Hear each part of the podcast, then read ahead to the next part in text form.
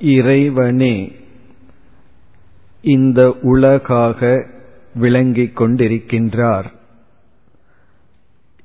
எப்படி என்றால் பானைகளுக்கு காரணமான களிமண்ணே பானைகளாக விளங்குவது போல் நகைகளுக்கு காரணமான தங்கமே நகைகளாக விளங்குவது போல் இந்த உலகத்திற்கு உபாதானமாக இருக்கின்ற இறைவன் இந்த உலகமாக காட்சி அளிக்கின்றார் அது இறைவனுடைய மாயா சொரூபம். இறைவனுக்கு இரண்டு சொரூபம் இருக்கின்றது. ஒன்று தன்னுடைய மாயா சொரூபம் இனி ஒன்று தன்னுடைய அழியாத பிரம்மஸ்வரூபம் அந்த மாயா சுரூபமாக இவ்வுலகமாக விளங்குவதும் ஈஸ்வரன் தான் என்ற கருத்தை நாம் நேற்றைய தினம் பார்த்தோம். பிறகு இந்த இரண்டாவது அத்தியாயத்தில் முதல் பகுதியின் இறுதி மந்திரத்தில் இறைவனுடைய பிரம்மஸ்வரூபம் விளக்கப்பட்டு இந்த உலகம் இறைவன் சொரூபம் என்பது ஒரு கோணத்தில் இருக்கின்றது. இனியொரு கோணத்தில் பார்த்தால் இந்த உலகம் அனித்தியமாக நிலையற்றதாகவும் இருக்கின்றது. இறைவனுடைய கீழான சொரூபம் என்றும் கூறலாம். அந்த ஜெகத்தினுடைய சொரூபத்தை கூறி ஜீவனுக்கும் ஈஸ்வரனுக்கும் என்ன உறவு இருக்கின்றது? என்ற கருத்தும் கூறப்பட்டு இந்த ஞானத்தினுடைய பலன் அதுவும் கூறப்பட்டுள்ளது. புருஷ ஏவ இதம் சர்வம் என்று இந்த புருஷனாக இருக்கின்ற பிரம்மனே இவைகளாக நாம் பார்த்து அனுபவிக்கின்ற உலகமாக இருக்கின்றது என்ற மந்திரம். இதுல நேற்று நாம் ஜெகத் சுரூபத்தை பார்த்தோம். இந்த ஜெகத்துக்கு இரண்டு அடைமொழிகள் கொடுக்கப்பட்டது. கர்ம தபக விஸ்வம். நாம் அனுபவிக்கின்ற உலகம்தான் நமக்கு உலகம். உலகம் எவ்வளவோ விரிந்து பறந்து இருந்தாலும் நம்முடைய அனுபவத்திற்குள் எதெல்லாம் வருகிறதோ அதெல்லாம் தான் நமக்கு உலகம். அந்த அனுபவத்திற்குள் வருவது நம்முடைய கர்ம வினையினுடைய பலன். நாம எவ்வளவு தூரம் கர்மம் தவம் செய்துள்ளோமோ அதன் அடிப்படையில் நமக்கு அனுபவம் வருகின்றது. அதனாலதான் சில சமயங்கள்ல சில மகான்களை பார்த்தா என்ன நினைக்க தோன்றும் உங்களை சந்தித்ததே எனக்கு பாக்கியம் அப்படியெல்லாம் தோணும். சிலரால் நாம துயரப்பட்டா உங்களை சந்தித்ததே என்னுடைய பாவம் என்று நமக்கு தோன்றும். இதிலிருந்து என்ன தெரிகிறது? நாம் யாருடன் இணக்கம் வைக்கின்றோம்? எப்படிப்பட்ட உலகம் நமக்கு வருகிறது? இது நம்மாலேயே உருவாக்கப்பட்டுள்ளது. ஆகவே மீண்டும் இங்கு நாம் யாரையும் குறை சொல்ல முடியாது. இப்படிப்பட்ட உலகம் என்று இங்கு உலகத்திற்கு அடைமொழி. இனி முதல் பகுதியில் இந்த மந்திரத்தில் பிரம்மத்திற்கான இலக்கணம் கொடுக்கப்படுகின்றது. அதாவது ஈஸ்வரனுடைய அழியாத சுரூபம். ஈஸ்வரன் என்ற ஒரு தத்துவம் இந்த உலகத்திற்கு காரணம் என்று சொல்லும் பொழுது இந்த உலகமாகவே வந்து நிற்கின்றது. அந்த ஈஸ்வரனுடைய உண்மையான தன்மை என்ன? அந்த தன்மையை இங்கு சில சொற்களால் விளக்கப்படுகின்றது. முதல் சொல் புருஷக. புருஷகங்கிற சொல்லுக்கு பல பொருள் உண்டு. இந்த இடத்தில் பூரயதி இது புருஷக. அனைத்தையும் நிறைப்பவர் எங்கும் நிறைந்துள்ளவர் நீக்கமற்று இருப்பவர். அந்த பிரம்ம தத்துவம் எங்கும் நிறைந்துள்ளது நீக்கமற்று இருக்கின்றது. பிறகு வந்து அமிர்தக. அமிர்தம் என்றால் மரணமற்றது மாற்றமற்றது. ஆனால் மாயா ரூபமாக இருக்கின்ற ஈஸ்வரன் மாறிக்கொண்டே இருக்கின்றார். இந்த உலகத்துல பிறப்பும் இறப்பும் நடந்து கொண்டே இருக்கின்றது. இதற்கு அதிஷ்டானமாக ஆதாரமாக இருக்கின்ற பிரம்மன் அமிர்தம் பிறப்பும் இல்லை இறப்பும் இல்லை. ஆகவே பரா பரக அமிர்தக பரம்ன மேலானதாகவும் இருக்கின்றது. அதனாலதான் இப்படிப்பட்ட தத்துவத்திற்கு சாஸ்திரம் பிரம்ம என்ற சொல் கொடுக்கின்றது. பிரம்ம என்றால் மிக மிக பெரியது என்று பொருள். இந்த பெரியதுங்கிற சொல் வந்து அடைமொழியாக இருந்தால் பெரிய வீடு பெரிய நகரம் பெரிய நாடு என்றெல்லாம் இருந்தா அந்த பெரியதுங்கிறது எதை குறிக்கின்றதோ அதனுடைய அளவை அது அந்த அளவுக்குள் வந்துவிடும் பெரிய கொசு அப்படின்னு சொன்னா எவ்வளவு பெருசா நம்ம கற்பனை பண்ணுவோம்? பெரிய யானை அப்படின்னா நமக்கு அந்த பெரியதற்கு ஒரு அளவை கற்பனை பண்ண முடியும். பெரியது என்று ஃபுல் ஸ்டாப் வச்சிட்டோம்னா நம்ம கற்பனையே பண்ண முடியாது. அதுதான் பிரம்மன். என்றால் அது ஒரு பொருளினால் வரையறுக்கப்படாதது. இப்படிப்பட்ட சொரூபமாக பிரம்மத்தை வர்ணித்து உலகத்தையும் வர்ணித்து அதற்கு பிறகு இந்த உலகம் பிரம்மத்தை தாண்டி தனியாக இருக்கவில்லை என்று இந்த உலகமானது நீக்கப்படுகிறது. இத சாஸ்திரத்துல நிஷேதம் என்று சொல்கின்றோம். நிஷேதம் என்றால் உலகம் என்று ஒன்று தனியாக இல்லை. பிரம்மத்தை நம்ம எடுத்துட்டோம் அப்படின்னா உலகம் என்று ஒன்று எஞ்சி இல்லை. இப்ப வந்து பானைகளெல்லாம் இருக்கு. களிமண்ணை எடுத்து விட்டால் பானை என்று ஒன்று எஞ்சி இல்லை. நகைகளிடத்தில் தங்கத்தை எடுத்து விட்டால் நகை என்று ஒன்று எஞ்சி இல்லை. இந்த உலகத்தில் இருக்கிற பிரம்மத்தை நீக்கிவிட்டால் உலகம் என்று ஒன்று இருப்பதில்லை. பிறகு இருக்கிற மாதிரி தெரிகிறதே அதனாலதான் உலகத்தை மித்தியா என்று சொல்கின்றோம். இனி இப்படிப்பட்ட பிரம்மத்தை எப்படி அறிதல் எங்கு அறிதல் எதுவாக அறிதல்? இவ்விதம் பிரம்மத்தினுடைய சொரூபத்தை சொல்லி உலகத்தினுடைய சொரூபத்தை சொல்லி இந்த பிரம்மத்தை எப்படி அறிதல் எங்கு அறிதல்? அதற்குத்தான் இங்கு கடைசி இரண்டாவது வரியில் ஏதத்யோ வேத நிகிதம் குகாயாம் என்று பதில் சொல்லப்படுகிறது. அதாவது நாம் கண்ணை திறந்து இந்த உலகத்தை பார்த்தால் அதுவும் பிரம்மஸ்வரூபந்தான் ஆனா எப்படிப்பட்ட பிரம்மத்தை பார்த்து கொண்டிருக்கின்றோம்? மாயையுடன் கூடிய பிரம்மத்தை பார்த்து கொண்டிருக்கின்றோம். இந்த மாயை என்பது ஒவ்வொரு சொல் அல்லது ஒவ்வொரு ரூபம் நாம ரூபம் என்று சொல்கின்றோம். பிறகு பிரம்மன் சுத்தமான பிரம்மன் எப்படிப்பட்ட தன்மையானவர் என்றால் இப்ப இந்த இடத்துல சத் அல்லது சத்தியம் அல்லது இருத்தல் அப்படின்னு புரிந்து கொள்வோம். இப்ப பிரம்மன் வந்து இருத்தல் என்ற தன்மை உடையது. சரி இருத்தல் என்ற தன்மையான பிரம்மத்தை நான் பார்க்க விரும்புகின்றேன் என்றால் நாம எதை பார்த்தாலும் இருத்தல் என்ற சொல்லோடு தான் புரிந்து கொண்டு இருப்போம். புஸ்தகம் இருக்கிறது டேபிள் இருக்கின்றது கடிகாரம் இருக்கின்றது மைக் இருக்கின்றது நீ இருக்கிறாய் நான் இருக்கின்றேன். இப்படி எதை பார்த்தாலும் இருக்கின்றது. அந்த ஈஸ் என்பதோடு தான் அதை பார்க்கின்றோம். ஆனால் ஏதோடு பொருளோடுதான் அந்த இருத்தலை சேர்த்து புரிந்து கொண்டிருக்கின்றோம். இப்ப இருக்கிறது அப்படின்னு மட்டும் நான் சொல்லிவிட்டால் உங்க மனதில் ஒரு கேள்வி வரும் என்ன இருக்கிறது? எதை இருக்கிறது என்று சொல்வீர்கள் அப்படின்னு கேட்பீர்கள். இல்ல இருக்கிறது அப்படின்னு மட்டும் சொல்லிக் கொண்டிருந்தால் ஒன்றுமே விளங்காது. ஆகவே நம்முடைய அனுபவத்துல இருக்கிறது என்று சொன்னால் ஏதோ ஒரு நாம ரூபத்துடன் சேர்ந்துதான் அந்த எக்ஸிஸ்டன்ஸ் இருக்கிறதை நாம் புரிந்து கொண்டு இருக்கின்றோம் இந்த இருத்தலை சத் அல்லது சத்தியம்னு சொல்றோம். இந்த இருத்தலை தனியாக நாம் அனுபவிப்பதே கிடையாது.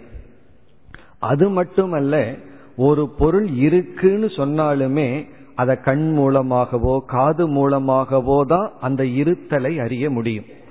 சரி அப்படியே கண் மூலமா இருத்தலை வெறும் பியோர் எக்ஸிஸ்டன்ஸை மட்டும் அனுபவிக்க முடியும்னாலும் முடியாது.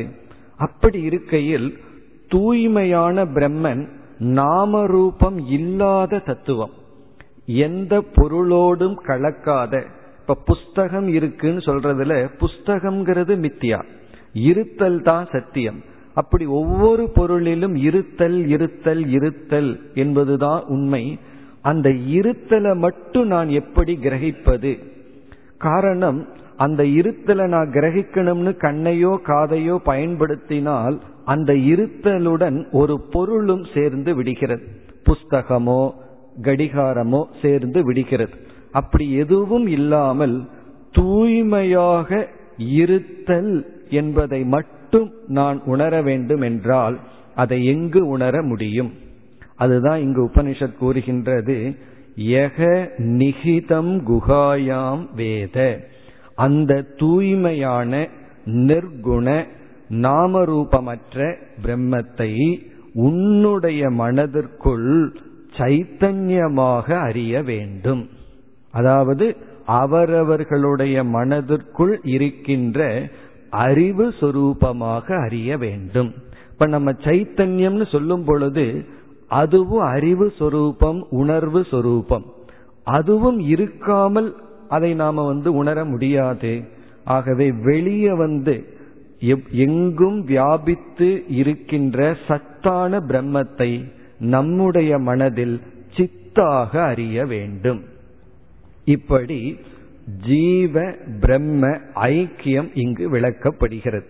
இந்த ஜீவ பிரம்ம ஐக்கியம் எப்படி வருகிறது என்றால் வெளியே இருத்தல் இருத்தல் இருத்தல் என்கின்ற ஒரு தத்துவத்தை உனக்குள் அறிவு சுரூபமாக அறிய வேண்டும் என்று கூறி ஜீவனும் உண்மையான தன்மையான ஜீவனும் உண்மையான தன்மையான ஈஸ்வரனும் ஒன்றுதான். நமக்குள் சைத்தன்யமாக வெளிப்படுகின்ற பிரம்மன் வெளியே சத்தாக வியாபித்து கொண்டிருக்கின்றார். ஆனால் இந்த மாயை என்பதை பிரம்மத்துடன் சேர்த்து விட்டால் அந்த இறைவனுக்கும் மாயையுடன் கூடிய பிரம்மத்திற்கும் நமக்கும் ஐக்கியம் அல்லது ஒற்றுமை என்ற உறவு வராது. பிறகு என்ன உறவு வரும்? அவர் படைப்பவர் நாம் படைக்கப்பட்டவர். அவர் கர்ம பலனை கொடுப்பவர் நாம் கர்ம பலனை வாங்குபவர். அவர் ஆள்பவர் நாம் ஆளப்படுபவர். இந்த உறவு தான் வரும். அப்படி சாஸ்திரம் இறைவனுக்கும் நமக்கும் ரெண்டு ரிலேஷன்ஷிப்பை பத்தி பேசுகின்றது.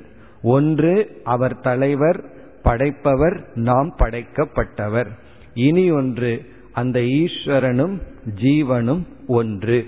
அதனால வந்து யாராவது நம்மிடத்தில் அல்லது நமக்குள்ளேயே இறைவனுக்கு எனக்கு என்ன சம்பந்தம் அப்படின்னு கேட்டா இந்த எனக்குங்கிற வார்த்தைக்கு நீ பொருள் சொல் அப்படின்னு கேட்கணும். அல்லது நம்ம என்ன பொருள் புரிஞ்சிருக்கிறோம்னு கேட்கணும். இப்ப எனக்கும் கடவுளுக்கும் உறவு என்ன அப்படின்னு கேட்கும் பொழுது இந்த எனக்கும்னு சொல்றையே அந்த எனக்குங்கிறதுக்கு நீ என்ன அர்த்தத்தை புரிஞ்சிருக்கிறன்னு கேட்கணும். அவர் சொல்றார் எனக்குன்னு சொல்லும்போது என்னுடைய உடலைத்தான் நான் சொல்றேன் மனதைத்தான் சொல்றேன்னா உடனே உறவு வந்து இறைவன் படைப்பவர் நான் படைக்கப்படுபவன். நான் இறைவனால் படைக்கப்பட்ட ஒரு ஜீவன். இல்ல எனக்குங்கிற சொல்லுல இந்த உடலை குறிக்கல உடலை பிரகாசப்படுத்துகின்ற அறிவை குறிக்கின்றேன் அப்படின்னு சொன்னா அப்ப ஈஸ்வரன் இறைவன் சொல்லும் பொழுது அந்த மாயையை விட்ட பிரம்மத்தை எடுத்துக்கொண்டு எனக்கும் சைத்தன்யமான எனக்கும் ஈஸ்வரனுக்கும் ஐக்கியம் வேற்றுமையற்ற தன்மைதான் உறவு. அப்படின்னு சொல்லும் பொழுது சம்பந்தம் இல்லைன்னு அர்த்தம். ஐக்கிய சம்பந்தம் இஸ் ஈக்வல் டு நோ சம்பந்தம்.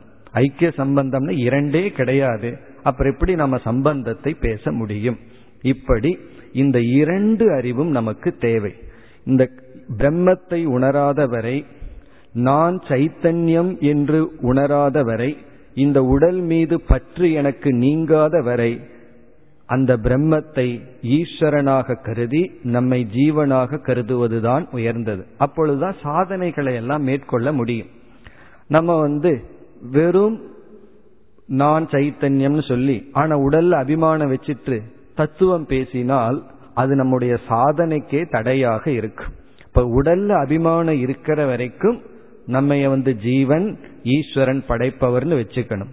இந்த அபிமானத்தை விட்டதற்கு பிறகுதான் ஈஸ்வரனும் நானும் ஒன்று என்ற அத்வைத தத்துவத்தை நாம் உணர வேண்டும் அல்லது அந்த தத்துவத்தில் நிற்க வேண்டும் அல்லது நிற்க முடியும்.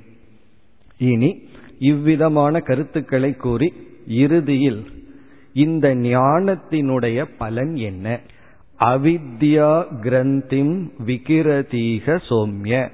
இங்க குரு சிஷ்யன சோம்ய பிரியமான சிஷ்யனே என்று அன்புடன் அழைத்து இவ்விதம் நீ உணர்ந்து கொண்டால் இறைவனை ரெண்டு ஆங்கிள் உன்னையும் இரண்டு ஆங்கிள் புரிந்து கொண்டு அதாவது உடலின் அடிப்படையில் இறைவனுக்கு உனக்கு என்ன உறவு ஆத்மாவின் அடிப்படையில் உனக்கும் இறைவனுக்கும் என்ன உறவு என்று புரிந்து கொண்டால் பிரயோஜனம் என்ன? அவித்யா கிரந்திம் விகிரதி. அதாவது மனதில் உள்ள அந்த இறுக்கம் அவித்யா என்ற கட்டிலிருந்து நீ விடுதலை அடைகின்றாய். அதாவது சம்சாரத்திலிருந்து துயரத்திலிருந்து விடுதலை அடைகின்றாய் என்று ஞான பலத்துடன் இந்த செக்ஷன் முடிவடைகின்றது. இவ்விதம் முண்டகோபனிஷத்துல மூன்று அத்தியாயங்கள். அதில் முதல் அத்தியாயத்தை நம்ம பார்த்து முடிச்சு இரண்டாவது அத்தியாயத்துல முதல் செக்ஷன் அதையும் பார்த்து முடித்து விட்டோம். இனி இரண்டாவது அத்தியாயத்தில் இரண்டாவது பகுதிக்கு செல்கின்றோம். செகண்ட் சாப்டர் செகண்ட் செக்ஷன் இப்ப இந்த இரண்டாவது பகுதியை எடுத்துக்கொண்டால் இதிலும் ஏற்கனவே சொன்ன சில கருத்துக்கள் அத்துடன் சில சாதனைகள் நன்கு சொல்லப்பட்டிருக்கின்றது. இப்ப இந்த பகுதியில என்னென்ன கருத்துக்கள் வர இருக்கின்றது என்று பார்த்தால் முதல் கருத்து ஜீவஸ்வரூபம். ஜீவனை பற்றிய சொரூபம் மீண்டும் விளக்கப்படுகின்றது. இப்ப இந்த உபனிஷத்தை பார்த்தா இதுவரைக்கும் ஈஸ்வரனுடைய சொரூபந்தான் அதிகமா விளக்கப்பட்டது. இறைவனே இந்த உலகமாக இருக்கின்றார்.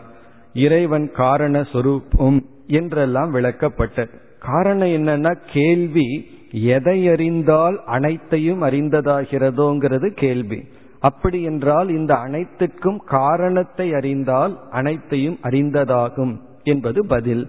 ஆகவே அந்த காரணமான ஈஸ்வர தத்துவம் அறிமுகப்படுத்தப்பட்டது. பிறகு அந்த ஈஸ்வரன் எப்படி காரணம் என்ற கருத்தெல்லாம் விளக்கிய பிறகு இப்பொழுது நம்மை பற்றிய விளக்கம் வருகிறது. நான் யார் என்ற கேள்விக்கான பதில் வருகின்றது. அந்த பதில் வருகிறதுனா ஏற்கனவே விளக்கப்பட்ட கருத்து மேலும் விளக்கத்திற்கு வருகின்றது. இப்ப முதல் கருத்து ஜீவஸ்வரூபம் பிறகு இரண்டாவதாக இந்த செக்ஷன்ல இந்த பகுதியில் வருகின்ற கருத்து மோக்ஷ சாதனம். இந்த மோக்ஷத்துக்கான சில சாதனைகள் வர இருக்கின்றது.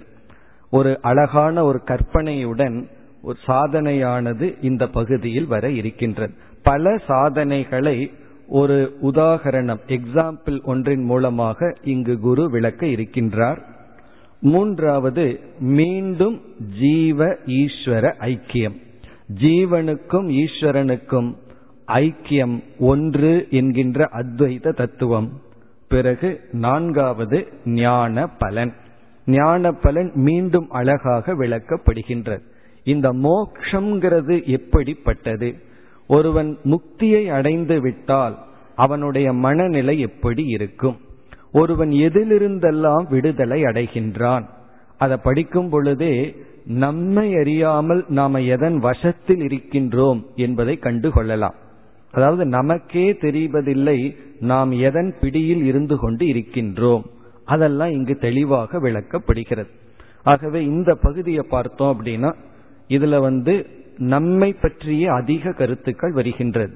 ஜீவனை பற்றி ஜீவனுடைய தன்மை என்ன? நாம் யார்? என்ற விளக்கம்.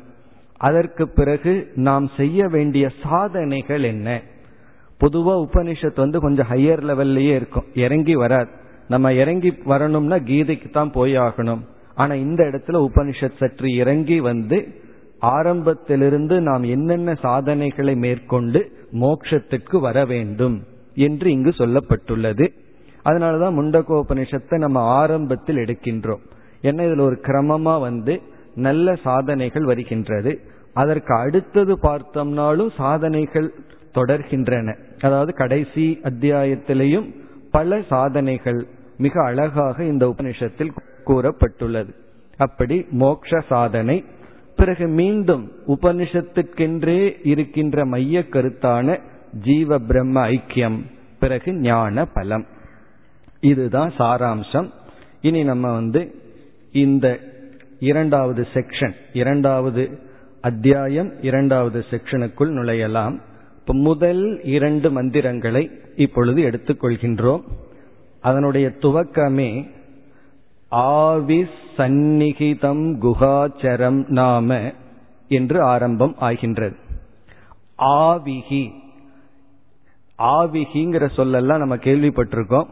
அதெல்லாம் உபனிஷத்தில் இருக்கிற சொல்லுதான் வழக்கத்துல தவறான அர்த்தத்துல தவறான ஒரு விதமான அர்த்தத்துல பயன்படுத்தப்பட்டுள்ளது. இறந்த ஜீவன் வந்து நல்கதி கிடைக்காமல் இந்த உலகத்துல அலைந்து கொண்டிருந்த ஆவி அப்படின்னு எல்லாம் சொல்லுவோம். ஆவி பிடிச்சிருக்கு ஆவியா அழைக்கின்றான்னு சொல்லுவோம். ஆனா இங்கு ஆவிகி அப்படிங்கிற சொல்லுக்கு பொருள் சைத்தன்ய சொரூபம்.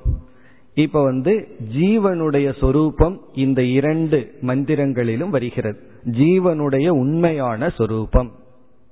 உண்மையான சொரூபம் என்றால் எப்பொழுதெல்லாம் நான் நான்கிற சொல்ல பயன்படுத்துறோமோ அந்த நான்கிற சொல்லுக்கு சரியான உண்மையான சத்தியமான அர்த்தம் இங்கு விளக்கப்படுகிறது.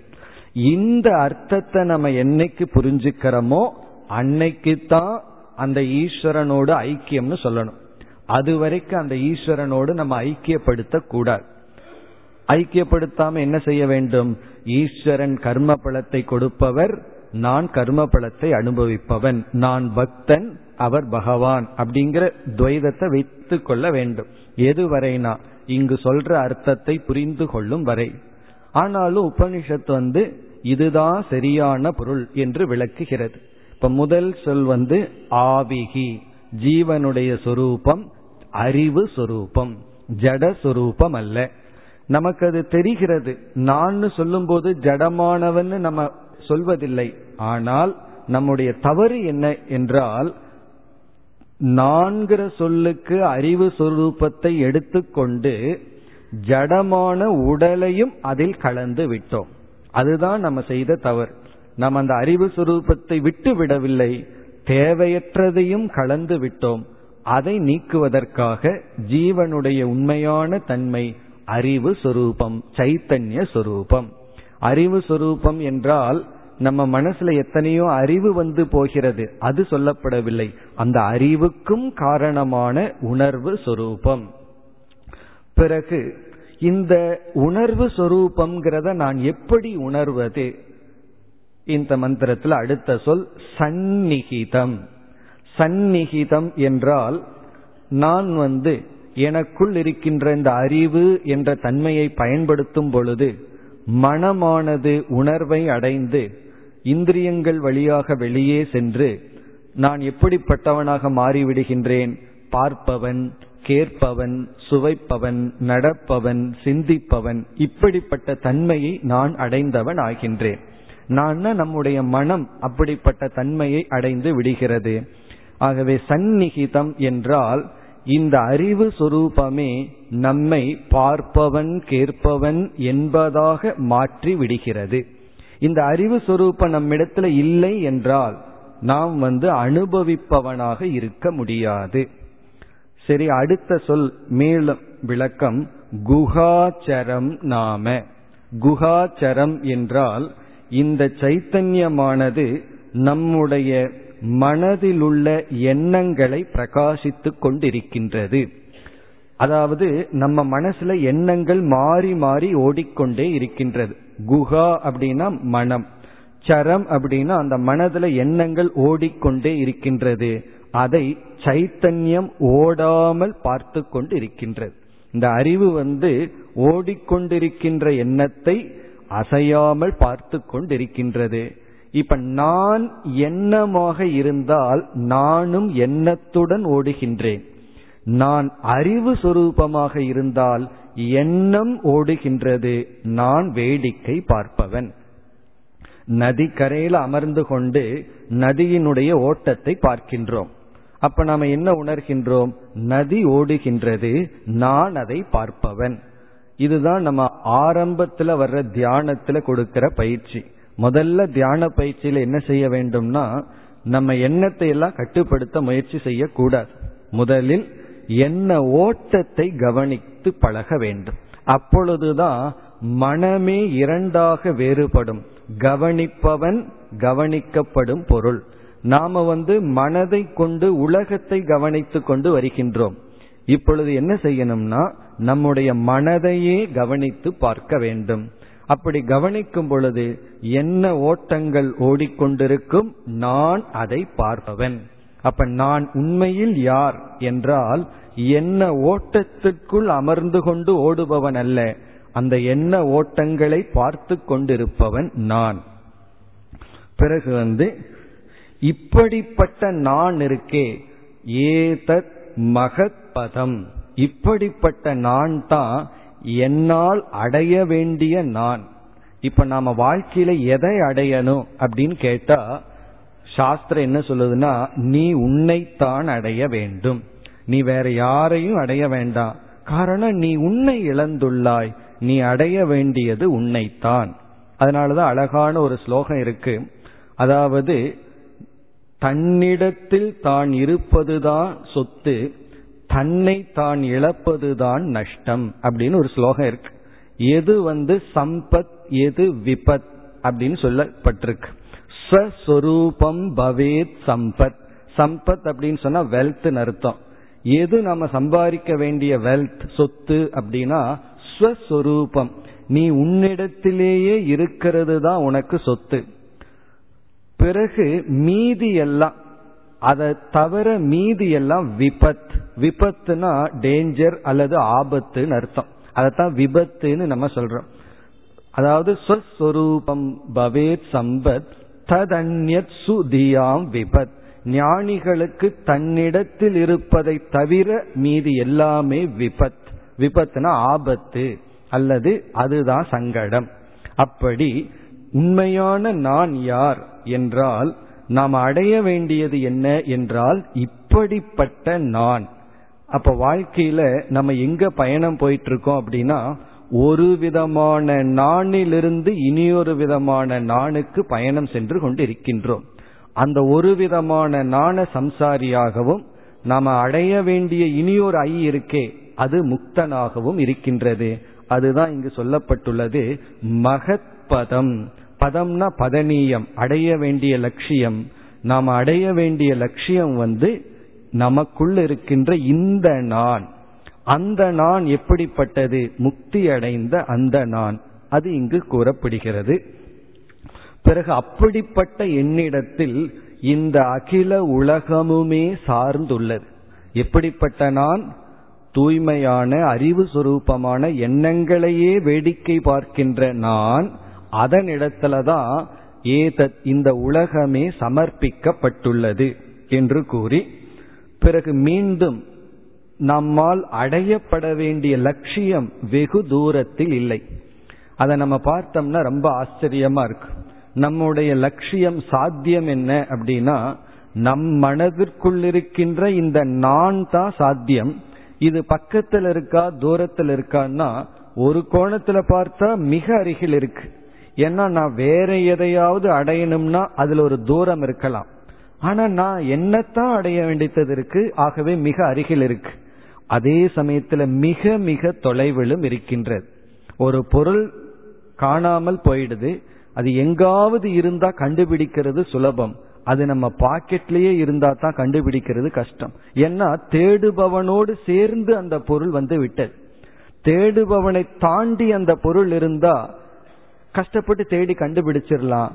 தேடுபவனுக்குள்ளேயே அந்த பொருள் இருக்கும் பொழுது இவன் எங்கெல்லாம் போய் தேடுறானோ அங்கேயும் அந்த பொருள் ஓடிக்கொண்டே இருக்கிறது. பிறகு அது எப்படித்தான் கிடைக்கும்னா அது ஒரு பெரிய ஆச்சரியம். பகவான் சொன்னது போல அதை கண்டுபிடிக்கிறதே அது ஒரு பெரிய ஆச்சரியம். ஆகவே வரிஷ்டம் வரேண்யம். நாம் அடையப்பட வேண்டியதிலேயே ஆச்சரியமாக வரிஷ்டமாக இருப்பது இந்த நான். அதாவது உண்மையான நான் என்று சொல்லி பிறகு இந்த நான் வந்து முதல்ல வந்து நானாகவே இருக்க வெளியே அடையப்படும் பொருள் அல்ல. பிறகு சாஸ்திரம் என்ன சொல்லும்னா ஃபர்ஸ்ட் அது அடையப்படும் பொருள் அல்ல அறியப்படும் பொருள்னு சொல்லும். உடனே நம்ம ஒரு பெரிய கரெக்ஷன் பண்ணிடுவோம். இப்ப இந்த உலகத்துல எந்த பொருளையும் நான் அடைய வேண்டாம் அறியத்தான் வேண்டும்னு நினைச்சிட்டு இருப்போம். அதற்கு அடுத்த ஃபைனல் ஸ்டேஜில் சாஸ்திரம் என்ன சொல்லும்னா அது அறியப்படும் பொருளும் அல்ல. இது அதற்கு மேல ஒரு ஸ்டெப் இது இறுதி ஸ்டெப் அறியப்படும் பொருளும் அல்ல அப்படின்னா என்ன? நீ எதையெல்லாம் அறிந்தாயோ அதற்கும் வேறுபட்டதாக இருக்கிறது. அப்படின்னா அது எப்படித்தான் இருக்குன்னா அறிவு சொரூபமாக இருக்கிறது. இப்ப முதல்ல வந்து நம்ம வாழ்க்கையில எதையோ அடையணும்னு நினைச்சிட்டு இருக்கோம். அத சாஸ்திரம் நீக்கி நீ எதையோ அடைய போறதில்ல நீ உன்னத்தான் அடையணும். அடைய வேண்டித்தவன் நீதான் அப்ப வெளியே ஒன்னு அடைய வேண்டித்ததில்லைன்னு முடிவு பண்ணிடுறோம். பிறகு இரண்டாவது வந்து அடைய வேண்டியதுன்னா வேற என்ன பண்ணணும்? அறிய வேண்டும். அப்ப அறிவுக்கு முயற்சி செய்து அந்த முயற்சியினுடைய கடைசி கட்டத்துல உபனிஷத் வந்து சொல்லும் அது அறியப்படும் பொருளும் அல்ல அது அறிபவனாக இருக்கின்ற ஒரு தத்துவம் அறிவான ஒரு தத்துவம். அவ்விதத்தில் இந்த மந்திரம் முடிவடைகின்றது. பரம் பிரஜானாம் விஜயானாத் பரம். பிரஜைகள் அறிகின்ற அறிவுக்கும் அப்பாற்பட்டு நிற்கின்றது என்று ஜீவனுடைய சொரூபம் இங்கு விளக்கப்பட்டுள்ளது. இனி அடுத்த இரண்டாவது மந்திரத்திற்கு சென்றால் இந்த மந்திரத்திலும் மேலும் ஜீவனுடைய சொரூபம் விளக்கப்படுகின்றது. அர்ச்சிமத் என்று ஆரம்பிக்கின்றது. எது? அர்ச்சிமத். அர்ச்சிமத்னா சைத்தன்ய சொரூபம். மீண்டும் மீண்டும் அதே சொற்கள் விளக்கப்படுகின்றன. இது அறிவு சொரூபமாக இருக்கின்றது. சரி இது பெரியதா சிறியதா அப்படின்னு அடுத்த ஒரு கேள்வி வரும். இது அணுவை போலதா அல்லது பிரம்மாண்டமா இருக்கா? இப்படி ஒரு சந்தேகம் நமக்கு வரும் பொழுது இந்த ஆத்மா அல்லது பிரம்மன் பெரியதும் அல்ல சிறியதும் அல்ல அப்படிங்கிற அறிவை நமக்கு கொடுக்க விரும்புகிறது.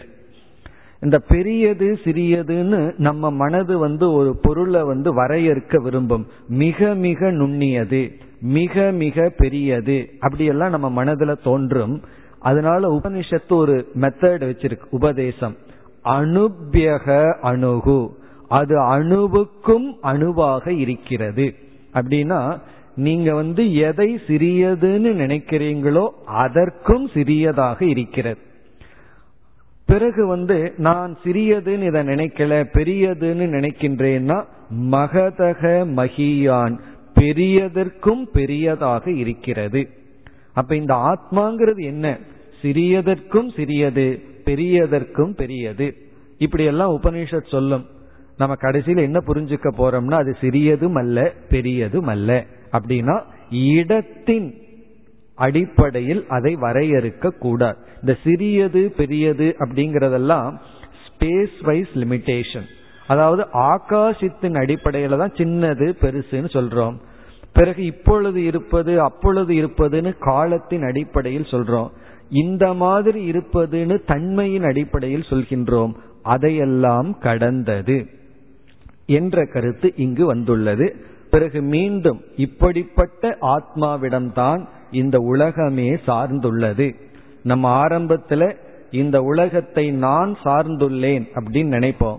பிறகு வந்து உலகமே என்னை சார்ந்துள்ளது. என்னைனா இப்படிப்பட்ட ஆத்மாவை சார்ந்துள்ளது. இதுவே பிராணனாக மனமாக அனைத்துமாக விளங்கி கொண்டிருக்கின்றது என்று கூறி ததே தத் சத்தியம் தத் அமிர்தம். இதுதான் சத்தியம் இதுதான் அமிர்தம் என்று சொல்லி கடைசியில் ஒரு சொல் இந்த இரண்டாவது மந்திரத்தில் வருகின்றது. தது வேத்தவ்யம் சோம்ய வித்தி. ஏ பிரியமான சிஷ்யனே அதை நீ அடைய வேண்டும் அதை நீ துளைக்க வேண்டும் அப்படின்னு ஒரு வார்த்தை வருது. வித்தினா அதை நீ துளைக்க வேண்டும். அப்படி சொல்றதிலிருந்து ஏதோ ஒரு எக்ஸாம்பிள் வரப்போகிறது என்று நமக்கு இங்கு தெரிகிறது. இப்ப இத்துடன் முதல் இரண்டு மந்திரத்தினுடைய சாராம்சம் முடிவடைகிறது. இனி நாம் அடுத்த மந்திரத்திற்கு செல்ல இருக்கின்றோம். அடுத்து மூன்று நான்கு இந்த இரண்டு மந்திரங்களை சேர்ந்து பார்க்க இருக்கின்றோம். இப்ப இந்த இரண்டு மந்திரங்கள்ல தான் நமக்கு சாதனை வர இருக்கின்றது. மூன்று நான்கு இந்த இரண்டு மந்திரங்களில் சாதனை. இந்த மந்திரத்தினுடைய துவக்கம் தனுர் கிரகீத்வா ஔபனிஷதம் மகாஸ்திரம் ஷரம் ஹுபாசா நிஷிதம் சந்ததீய ஆயம்ய தத்பாவ கதேன சேதசா லட்சியம் ததேவாக்ஷரம் சோம்ய வித்தி. பிறகு பிரணவோதனு ஷரோக்யாத்மா என்று அடுத்த மந்திரம் துவங்குகிறது. இந்த இரண்டு மந்திரத்துல தான் நமக்கு சாதனைகள் வருகின்றது. ஒரு உதாகரணம் ஒன்று எடுத்துக்கொள்ளப்படுகிறது அது என்ன எக்ஸாம்பிள் இதிலிருந்து என்னென்ன சாதனைகள்? அதை நாம் சற்று விரிவாக பார்ப்போம். இப்ப இங்க என்ன உதாகரணம்? என்ன எக்ஸாம்பிள் அப்படின்னு பார்ப்போம் முதலில் அம்பு ஒன்று எடுத்து கொள்ளப்படுகிறது. அம்பு அப்படின்னா அதை நம்ம பயன்படுத்தி குத்துவோம். அம்பு. அந்த அம்பை நம்ம என்ன செய்வோம்? ஒரு வில்லில் பொருத்துவோம். சமஸ்கிருதத்துல தனுகு அப்படின்னா வில் என்று பொருள். தனுகு வில். ஷரக என்றால் அம்பு ஏரோ அம்பு. பிறகு வந்து நம்ம ஒரு வில்லை எடுத்துக்கொண்டு அம்பை எடுத்து அந்த வில்லில் பொருத்தி என்ன பண்ணுவோம்? ஏதோ ஒரு இலக்கை அடிப்போம். அது வந்து லட்சியம். இப்படி மூன்று எடுத்து கொள்ளப்படுகிறது. தனுகு அதாவது தனுகு என்றால் வில். இரண்டாவது வந்து ஷரக அம்பு ஏரோ. மூன்றாவது வந்து லட்சியம். லட்சியம்னா இலக்கு. இதுல வந்து இந்த மூன்றும் எதற்கு ஒப்பிடப்படுகிறதுன்னு பார்த்தா தனுகு வில் என்பது ஓங்கார விசாரத்துக்கு உதாகரணமாக எடுத்துக் கொள்ளப்படுகிறது. ஓங்கார விசாரம் அல்லது உபனிஷத்தே வில்லாக உருவகப்படுத்தப்படுகிறது. பிறகு அம்பு இருக்கின்றதே அந்த அம்பு வந்து ஜீவாத்மாவாக உருவகப்படுத்தப்படுகிறது. ஜீவாத்மா அம்பு. பிறகு லட்சியம் இருக்கின்றதே அது வந்து பரமாத்மா அல்லது உண்மையான நான் அல்லது பரமாத்மா பிரம்மன் என்று எடுத்துக்கொள்வோம். பிரம்மன். இந்த மூன்று தான் உதாகரணம். அதாவது ஓங்கார விசாரம் அல்லது உபனிஷத் என்கின்ற வில்லை எடுத்துக்கொண்டு அந்த வில்லுக்குள் யார் போய் அமர வேண்டும்? ஒரு வில்லுல வந்து அமர வேண்டியது வந்து அம்பு அம்பு தானே வில்லுல போய் பொருத்துவோம். அப்படி பொருத்தப்படுவது வந்து ஜீவாத்மா. அந்த ஜீவாத்மா வில்லினுடைய துணை கொண்டு எங்கு போய் சேர வேண்டும்? என்றால் அவன் போய் சேர வேண்டிய லட்சியம் வந்து பரமாத்மா. அப்போ ஒரு அம்பானது வில்லினுடைய துணையை அடைந்து போவினுடைய துணையை அடைந்து எங்கு செல்கிறது? தன்னுடைய இலக்கை நோக்கி செல்கிறது. அதே போல ஜீவாத்மா உபனிஷத் என்கின்ற ஒரு வில்லுக்குள் சென்று பிரம்மன் என்கின்ற லட்சியத்தை அடைய வேண்டும். இதுதான் எக்ஸாம்பிள் இதுல உபனிஷத் வந்து இந்த ஒரு சிறிய உதாகரணத்தை எக்ஸாம்பிளை வச்சுட்டு பல சாதனைகளை மிக அழகாக கூறியுள்ளது. இதுல என்னென்ன சாதனைகள் கூறியுள்ளது என்பதை நாம் பார்க்க போகின்றோம். இதுல நமக்கு ஏழு வேல்யூஸ் ஏழு சாதனைகள் கிடைக்க போகின்றது அந்த ஏழும் என்னென்ன அப்படிங்கிறத நம்ம வந்து எக்ஸாம்பிள்லயே முதல்ல பார்ப்போம். உதாகரணத்திலேயே அந்த ஏழையும் பார்த்து விட்டு பிறகு நம்ம வந்து வாழ்க்கையோடு சம்பந்தப்படுத்தி விசாரத்தை மேற்கொள்ளலாம். இப்ப முதல் சாதனை. முதல்ல நம்ம எடுத்துக்கிறது தனுர் கிரகணம் வில்லை எடுத்தல். அது ஒரு சாதனை.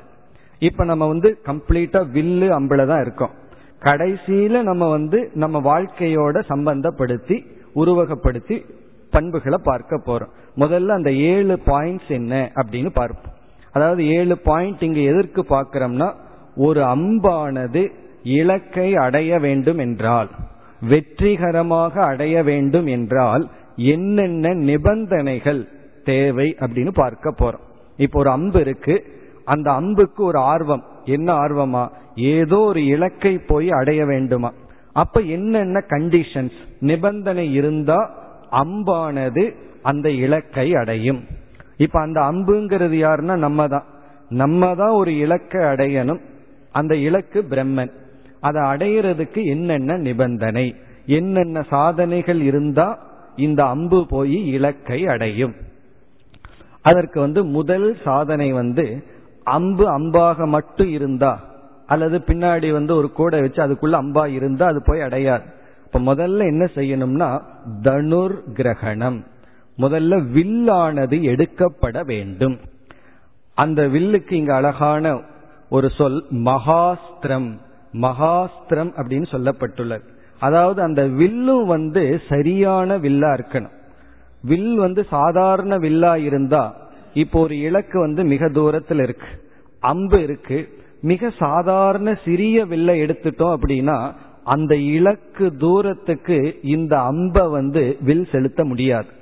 அதனாலதான் பார்த்தோம் அப்படின்னா மகாபாரதத்தில எல்லாம் ஒவ்வொருவருடைய வில்லினுடைய பெருமை பேசப்படும். காண்டீவம் அப்படிங்கிற அந்த வில்லினுடைய பெருமை. சில புராண கதைகள்ல அந்த வில்லையே எடுக்க முடியாது அந்த வில்ல நாணேற்றம் கூட முடியாது. அவ்வளவு ஒரு பெரிய வில்லா இருக்கும் அந்த வில் இருந்தா தான் நம்ம என்ன செய்ய முடியும்?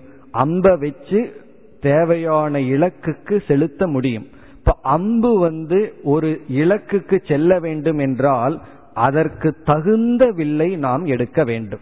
இப்போ ஒரு வில்லு வந்து பத்து அடி அல்லது பத்து மீட்டர் தான் போகும் அப்படின்னா இலக்கு பதினஞ்சாவது மீட்டரில் இருந்தா அம்பு அந்த வில்லுக்குள்ள போய் பிரயோஜனம் இல்லை. ஆகவே சரியான வில்லை எடுக்க வேண்டும். அது வந்து முதல் நிபந்தனை. இந்த நிபந்தனை எல்லாம் அம்பு இலக்கோடு சேர வேண்டும் என்றால் என்னென்ன கண்டிஷன்ஸ் இருக்கணும்? அதுல முதல் நிபந்தனை சரியான வில்லை எடுத்தல். இதை நாம எதனோடு ஒப்பிடுகிறோம்ங்கிற விசாரத்தை பிறகு பார்ப்போம். பிறகு இரண்டாவது நிபந்தனை. இப்ப என்ன செஞ்சிட்டோம்? ஒரு உகந்த வில்லை எடுத்து விட்டோம். லட்சியத்தை பார்த்துட்டோம். லட்சியத்தை பார்த்துட்டு இந்த டார்கெட் இந்த லட்சியத்தை இந்த அம்ப இந்த லட்சியத்துல சேர்க்கணும்னா எந்த வில்லை எடுக்கணும்னு எடுத்தாச்சு. இது வந்து ஃபர்ஸ்ட் அதாவது தனுர் கிரகணம் உரிய வில்லை எடுத்தல். இனி இரண்டாவது. இப்ப இரண்டாவது என்ன அப்படின்னா இந்த அம்பானது நேராக இருக்க வேண்டும். அம்பு கோணலா இருந்ததுன்னு வச்சுக்கோமே அது லட்சியத்துல போய் சேராது. நம்ம சரியா குறி வச்சாலும் இந்த அம்பு வந்து நேரான அன்பாக இருக்க வேண்டும். அதனாலதான் பாத்தீங்கன்னா அம்ப வந்து வளைக்காமல் பெண்ட் ஆகாம நேரா ஸ்ட்ரெயிட்டா வச்சிருப்பாங்க. இப்ப இரண்டாவது கண்டிஷன் அம்பு இலக்கில் சென்று சேர்ந்து இருக்க வேண்டும் என்றால் நல்ல வில்லை எடுத்தாச்சு. ஆனா அம்பே சரியில்லைன்னு வச்சுக்கோமே அம்பு வந்து நேராக இல்லை. ஏரோ வந்து ஸ்ட்ரெயிட்டா இல்லைன்னா இந்த இந்த கலை நடக்காது அல்லது அம்பு போய் லட்சியத்தில் சேராது. இது இரண்டாவது நிபந்தனை. மூன்றாவது என்ன அப்படின்னா அம்பு என்னமோ நேராத்தான் இருக்கு. ஆனா கூர்மையாக இல்லைன்னு வச்சுக்கோமே இலக்குல போய் பட்டுட்டு விழுந்துருமே தவிர நிற்காது. இப்ப மூன்றாவது நிபந்தனை அம்பானது கூர்மையாக இருக்க வேண்டும். ஒன்னு ஸ்ட்ரெயிட்டா இருக்கணும் இனி ஒன்னு ஷார்ப்பா இருக்கணும். இது வந்து மூன்றாவது நிபந்தனை. இனி நான்காவது நிபந்தனை. மூன்றாவது நிபந்தனைக்குள்ள எவ்வளவு தூரம் வந்திருக்கோம்? நல்ல வில்லை எடுத்துட்டோம் சரியான வில்ல கையில எடுத்துட்டோம் அம்ப வந்து ஸ்ட்ரெயிட் பண்ணிட்டோம் ஷார்ப்பும் பண்ணிட்டோம். அதற்கு பிறகு வந்து வில்லுல வந்து சரியாக பொருத்த வேண்டும். அது ரொம்ப முக்கியம். இதெல்லாம் பண்ணி ஒழுங்கா வில்லுல பொருத்தலின்னு வச்சுக்குவோமே. பிறகு எப்படி அது போய் சேரும்? அப்ப போர்த் நான்காவது கண்டிஷன் வந்து அம்பானது வில்லுக்குள் சரியாக பொருத்தப்பட வேண்டும். இது ஒவ்வொன்றும் நமக்கு ஒரு பெரிய வேல்யூவா புகட்ட போகுது. இது வந்து வெறும் எக்ஸாம்பிள்ல தான் இப்ப இருக்கும். சரியாக பொருத்தப்பட வேண்டும். இது வந்து நான்காவது நிபந்தனை. சரி சரியா பொருத்திட்டோம். அதற்கு பிறகு வந்து இந்த அம்பு வந்து எதை நோக்க வேண்டும் என்றால் ஐந்தாவது நிபந்தனை அம்பு இலக்கை மட்டும் நோக்க வேண்டும். இலக்கை தவிர வேற எதையும் அம்பு நோக்கி இருக்க கூடாது. இப்ப எவ்வளவு தூரம் வந்திருக்கோம்? சரியான வில்லை எடுத்து அம்ப வந்து நேர்படுத்தி கூர்மைப்படுத்தி வில்லுல வந்து சரியாக பொருத்தி அதுக்கு அடுத்தது சரியா அதை பார்த்துட்டோம். லட்சியத்தை மட்டும் இந்த அம்பானது நோக்கி இருக்க வேண்டும். லட்சியத்தை தவிர வேற எங்கும் இந்த அம்பு வந்து நோக்கி இருக்க கூடாது. இது ஐந்தாவது கண்டிஷன் ஆறாவது கண்டிஷன் என்ன என்றால் இந்த இவ்வளவு தூரம் இப்ப ரெடியா இருக்கும். அடுத்தது என்ன செய்வார்கள்? அந்த நான் இருக்கல்லவா அதை பின்னே இழுப்பார்கள். அதை பின்ன இழுத்து தான் செலுத்த முடியும். அப்படி இழுத்தல். பின்னாடி வந்து அந்த அம்ப வந்து அப்படியே பின்னாடி இழுத்தல். அப்படி இழுத்தா தானே செலுத்த முடியும். எல்லாம் பண்ணிட்டு அப்படியே வச்சுட்டு கீழே போட்டா என்ன ஆகும் ஒரு ஒரு இன்ச்சும் கூட அந்த அம்பானது நகராது. இப்ப அந்த அம்பு டிராவல் பண்ணணும் அப்படின்னா அது பின்னாடி இழுக்கப்பட வேண்டும். அது வந்து ஆறாவது. பின்புறமாக அம்பு இழுக்கப்படுதல். அவ்வளவுதான். ஆறு வந்தாச்சு. இனி பார்த்தோம்னா இழுத்து விட்டுட்டோம். நேர அம்பு போய் இலக்கில பொருந்தி இருத்தல். ஏழாவது வந்து அம்பு இலக்குடன் ஒன்றாகுதல். இந்த இடத்துலதான் ஐக்கியமே வருது. அம்பு ஒரு இடத்துல இருந்தது லட்சியம் ஒரு இடத்துல இருந்தது இப்ப என்ன ஆயிடுதுன்னா அம்பானது இலக்குடன் ஒன்றாகி ஐக்கியமாகி இருத்தல். இந்த ஏழாவது ஸ்டேஜ நம்ம ரெண்டு விதத்துல சொல்லலாம். ஒன்று இந்த ஆறு ஸ்டெப்ப ஒழுங்கா ஃபாலோ பண்ணா கிடைக்கிற பலன் அப்படின்னு சொல்லலாம். என்ன பிரயோஜனம் கிடைக்கும்? இப்படி எல்லாம் ஒழுங்கா இருந்துட்டா இந்த அம்பானது இலக்குடன் ஐக்கியமாகி விடும் அப்படி ஒரு பிரயோஜனம். அல்லது இந்த ஏழாவது ஸ்டெப்லயும் என்ன சொல்லலாம்? அந்த இலக்குல போய் அம்பு இருக்க வேண்டும். அதுல போய் அது ஸ்டாண்ட் பண்ணி இருக்கணும். இலக்குல போய் பட்டுட்டு கொஞ்ச நேரத்துல விழுந்து விடக்கூடாது சில சமயம் வந்து இலக்குல போய் அம்பு விழும் பிறகு ரெண்டு செகண்ட் அல்லது மூணு செகண்ட்ல கீழே விழுந்துடும் அப்படி பிரம்மனிடத்தில் இந்த ஜீவன் போய் ஐக்கியமான பத்தா அதுல நிற்க வேண்டும். அப்படி ஒரு சாதனையாகவும் எடுத்து கொள்ளலாம். இது வந்து செவன்த் ஸ்டெப் இப்படி சாதாரண ஒரு உதாரணம் தான். அதுல இருந்து எத்தனை கற்பனைகளை உபனிஷத் எடுத்து நமக்கு சாதனைகளாக இங்கு கொடுக்கிறது. அதுதான் இங்கு விசேஷம். இப்போ ஒருவர் வில்லை எடுத்து அம்ப வில்லில பொருத்தி லட்சியத்தை குறித்து அடிக்க வேண்டும்னா இந்த ஏழு நிபந்தனையும் நடந்திருக்க வேண்டும். சரியான வில்லை எடுக்கணும். இதுல ஒவ்வொரு இடத்துலையும் நம்ம வீழ்வதற்கு வாய்ப்பு இருக்கு. இந்த ஏழுலையும் ஒவ்வொரு இடத்துலையும் நம்ம தவறு செய்ய வாய்ப்பு இருக்கு. இது எல்லாம் பர்ஃபெக்டா நடந்தாதான் லட்சியத்திற்குள்ள போக முடியும். இந்த ஆம்ஸ்ட்ராங் வந்து சொல்லும் பொழுது அந்த மூணுக்கு போகும்போது லட்சக்கணக்கான எக்யூப்மெண்ட்ஸ் உள்ள இருந்துதான். அவர் தன்னுடைய ஆர்டிக்கல் எழுதுறார் அனைத்தும் ஒழுங்கா வேலை செஞ்சாதான் நாங்க போயிட்டு வர முடியும். அதுல ஒன்று வேலை செய்யல அப்படின்னா நாங்க அப்படியே போயிருவோம் அப்படின்னு எழுதுறார். அப்போ லட்சக்கணக்கான எக்யூப்மெண்ட்ஸ் வந்து கோஆர்டினேட் பண்ணணும். சேர்ந்து சரியா வேலை செய்யணும். அப்பத்தான் அந்த டிராவல் வந்து சக்சஸ் ஆகும். நம்ம வந்து நிலவுக்கு போயிட்டு ஒழுங்கா திரும்பி வர முடியும். அதே போல இந்த ஏழு நிபந்தனைகளும் சரியாக இருந்தால்தான் அம்பானது இலக்குடன் ஒன்றாகும். அந்த ஏழும் என்னென்னா சரியான வில்லை எடுத்தல் அம்பை நேராக வைத்திருத்தல் மூன்றாவது அம்பை கூர்மையாக வைத்திருத்தல் நான்காவது அம்பு நான்காவது அம்பானது வில்லில் சரியாக பொருத்துதல் ஐந்தாவது அம்பு இலக்கை மட்டும் பார்த்திருத்தல் ஆறாவது பின்புறமாக இழுத்தல் ஏழாவது செலுத்தி அம்பானது இலக்கில் ஒன்றாக இருத்தல். இழுத்தல் பிறகு இறுதி இருத்தல் லட்சியத்தில் இருத்தல். இனி நம்ம உதாரணத்தை விட்டுருவோம். ஒவ்வொரு வேல்யூக்கும் வருவோம். இந்த ஏழுல ஒவ்வொன்றாக எடுத்துக்கொண்டு நம்ம வந்து என்னென்ன வேல்யூஸ் என்னென்ன சாதனைகள் நமக்கு இங்கு உபனிஷத் புகட்டுகிறது அப்படின்னு பார்த்துட்டு பிறகு நம்ம மந்திரத்துக்குள்ள செல்லலாம். இப்ப முதல் வில்லை எடுத்தல் அதற்கு நம்ம வருவோம். இப்ப இந்த சாதனைகள்ல மூன்றை மட்டும் ஞாபகம் வச்சுட்டா போதும். வில் என்பது உபனிஷத் அம்புங்கிறது ஜீவாத்மா லட்சியம்ங்கிறது பரமாத்மா. இப்ப ஜீவாத்மா என்ன செய்ய வேண்டும்? பரமாத்மா என்ற லட்சியத்துடன் சேர்ந்து ஐக்கியமாகி நிற்க வேண்டும். நம்ம வந்து ஜீவாத்மா ஜீவாத்மாவா நிக்க கூடாது பரமாத்மாவாக நாம் நிற்க வேண்டும். அல்லது பரமாத்மாவிடமிருந்து விலகி இருக்கின்றோம். நம்ம பரமாத்மாவிடம் சென்றடைய வேண்டும். இப்ப நம்ம பரமாத்மாவிடம் சென்றடைய வேண்டும் என்றால் ஜீவாத்மாவாகிய அம்பாக இருக்கின்ற நாம் எதை எடுத்துக்கொள்ள வேண்டும்? எந்த வில்லை எடுக்க வேண்டும்? அதுதான் இங்கு சொல்லப்படுகின்றது. தனுர் கிரகித்துவா ஔபனிஷதம் மகாஸ்திரம். உபனிஷத்தில் சொல்லப்பட்டுள்ள ஓங்காரம் என்ற ஒரு விசாரம் அல்லது உபனிஷத் என்ற வில்லை எடுக்க வேண்டும். அதாவது இதை சுருக்கமா சொன்னோம்னா நாம் உபனிஷத்துங்கிற வில்லுல போய் சேர்ந்து வில்லின் துணை கொண்டு பிரம்மன்கிற லட்சியத்தை அடைய வேண்டும். இப்ப நம்ம எப்படி இருக்கணும்? ஷார்ப்பா இருக்கணும் ஸ்ட்ரெயிட்டா இருக்கணும் அந்த வில்லுல போய் பொருந்தணும். பிறகு வந்து கொஞ்சம் பின்னாடி நம்ம இழுத்துக்கணும். பிறகு போய் அங்க சேரணும். இப்படித்தான் வர இருக்கின்றது. அதுல முதல் சாதனை வந்து வில்லை எடுத்தல். இப்ப இங்க என்ன ஞானம்? என்ன சாதனை? என்று இப்பொழுது பார்ப்போம். அதாவது நம்முடைய லட்சியம் என்ன? என்று முதல்ல தீர்மானம் செய்ய வேண்டும். இந்த லட்சியம் என்னன்னு முடிவு செய்து விட்டால் சாத்தியம் லட்சியத்தை சாத்தியம்னு சொல்றோம்.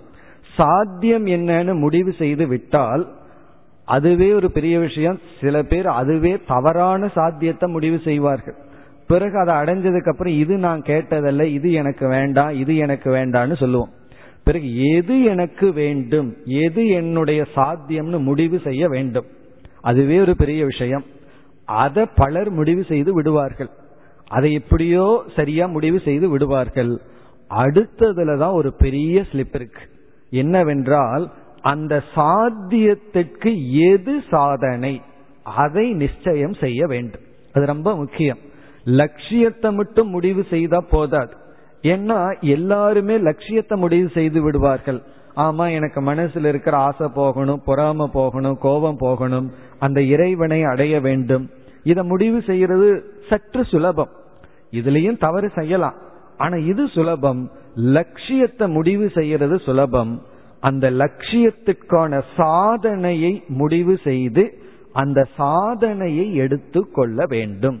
அப்படின்னா முதல் வேல்யூ வந்து நம்முடைய இலக்குக்கு உகந்த சாதனையை எடுத்து கொள்ளுதல்.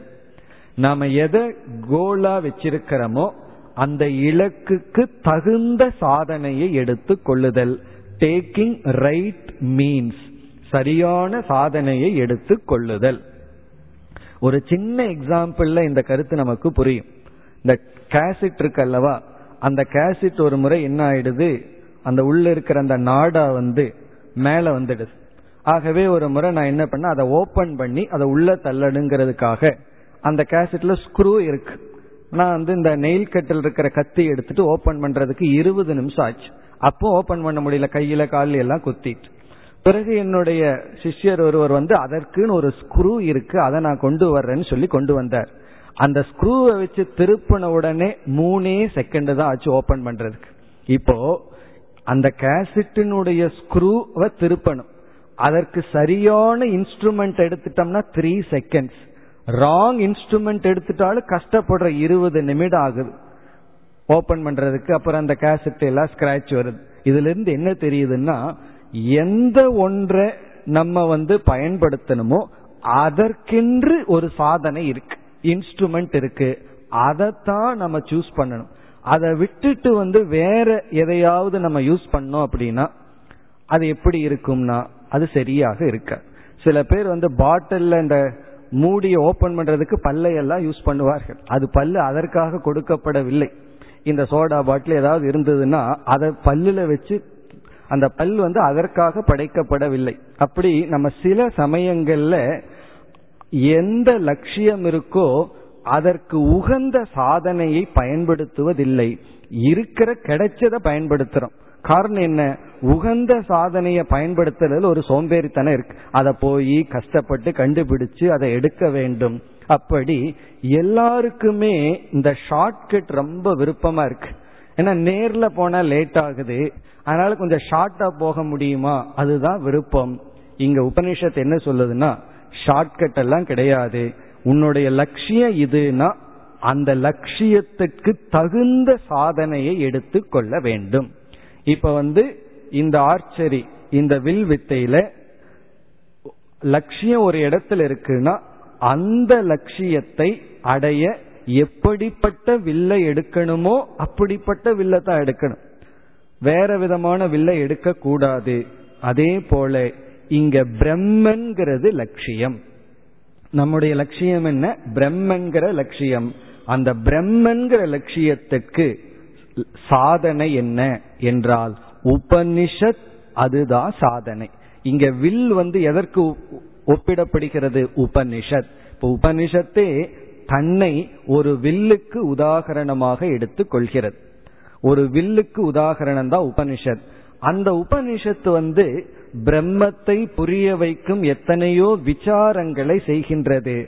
அதுல ஒரு உதாகரணமாக ஓங்கார விசாரம் எடுத்து கொள்ளப்படுகிறது. இந்த ஓங்காரம் மட்டுமல்ல ஓம்ங்கிற சொல்ல எடுத்து விசாரம் பண்ணலாம் அவஸ்தாத்திரைய விசாரம் பண்ணலாம் பஞ்ச கோஷம் விசாரம் பண்ணலாம் எப்படி வேண்டுமானாலும் பண்ணலாம். ஆனா உபனிஷத்தை நாம் எடுத்து கொள்ள வேண்டும். இப்ப பிரம்மன் என்கின்ற ஒரு லட்சியத்தை அடைய நாம் எடுக்க வேண்டிய சரியான சாதனை உபனிஷத். அந்த பிரம்மத்தை விளக்குகின்ற சாஸ்திரத்தை எடுத்து கொள்ள வேண்டும். உபனிஷத்தை தவிர வேற எந்த சாதனை எடுத்தாலும் நம்ம அந்த லட்சியத்துக்கு செல்ல முடியாது. இந்த உபனிஷத்துன்னு சொன்னா எந்த நூல் பிரம்மத்தை விளக்குதோ அதுதான் உபனிஷத். இங்க உபனிஷத்துன்னு சொன்னா சமஸ்கிருதத்தில் இருக்கிறது தான் அர்த்தம் கிடையாது. அது எந்த லாங்குவேஜில் யாரும் அந்த நிர்குண பிரம்மத்துக்கு ஒரு வர்ணனை வந்தா அதற்கு பேர் உபனிஷத். நிர்குண பிரம்மத்தை விளக்குவதற்கு பேர் உபனிஷத். அப்படி ஒரு சிஷ்யன் அல்லது ஒரு ஜீவாத்மா முதலில் உபனிஷத்தை எடுத்து கொள்ள வேண்டும். சரியான சாதனையை எடுத்து கொள்ள வேண்டும். இதுதான் ஃபர்ஸ்ட் வேல்யூ இனி எப்படியே ஏழு பண்புகள் இருக்கின்றன. அவைகளை அடுத்த வகுப்பில் பார்ப்போம்.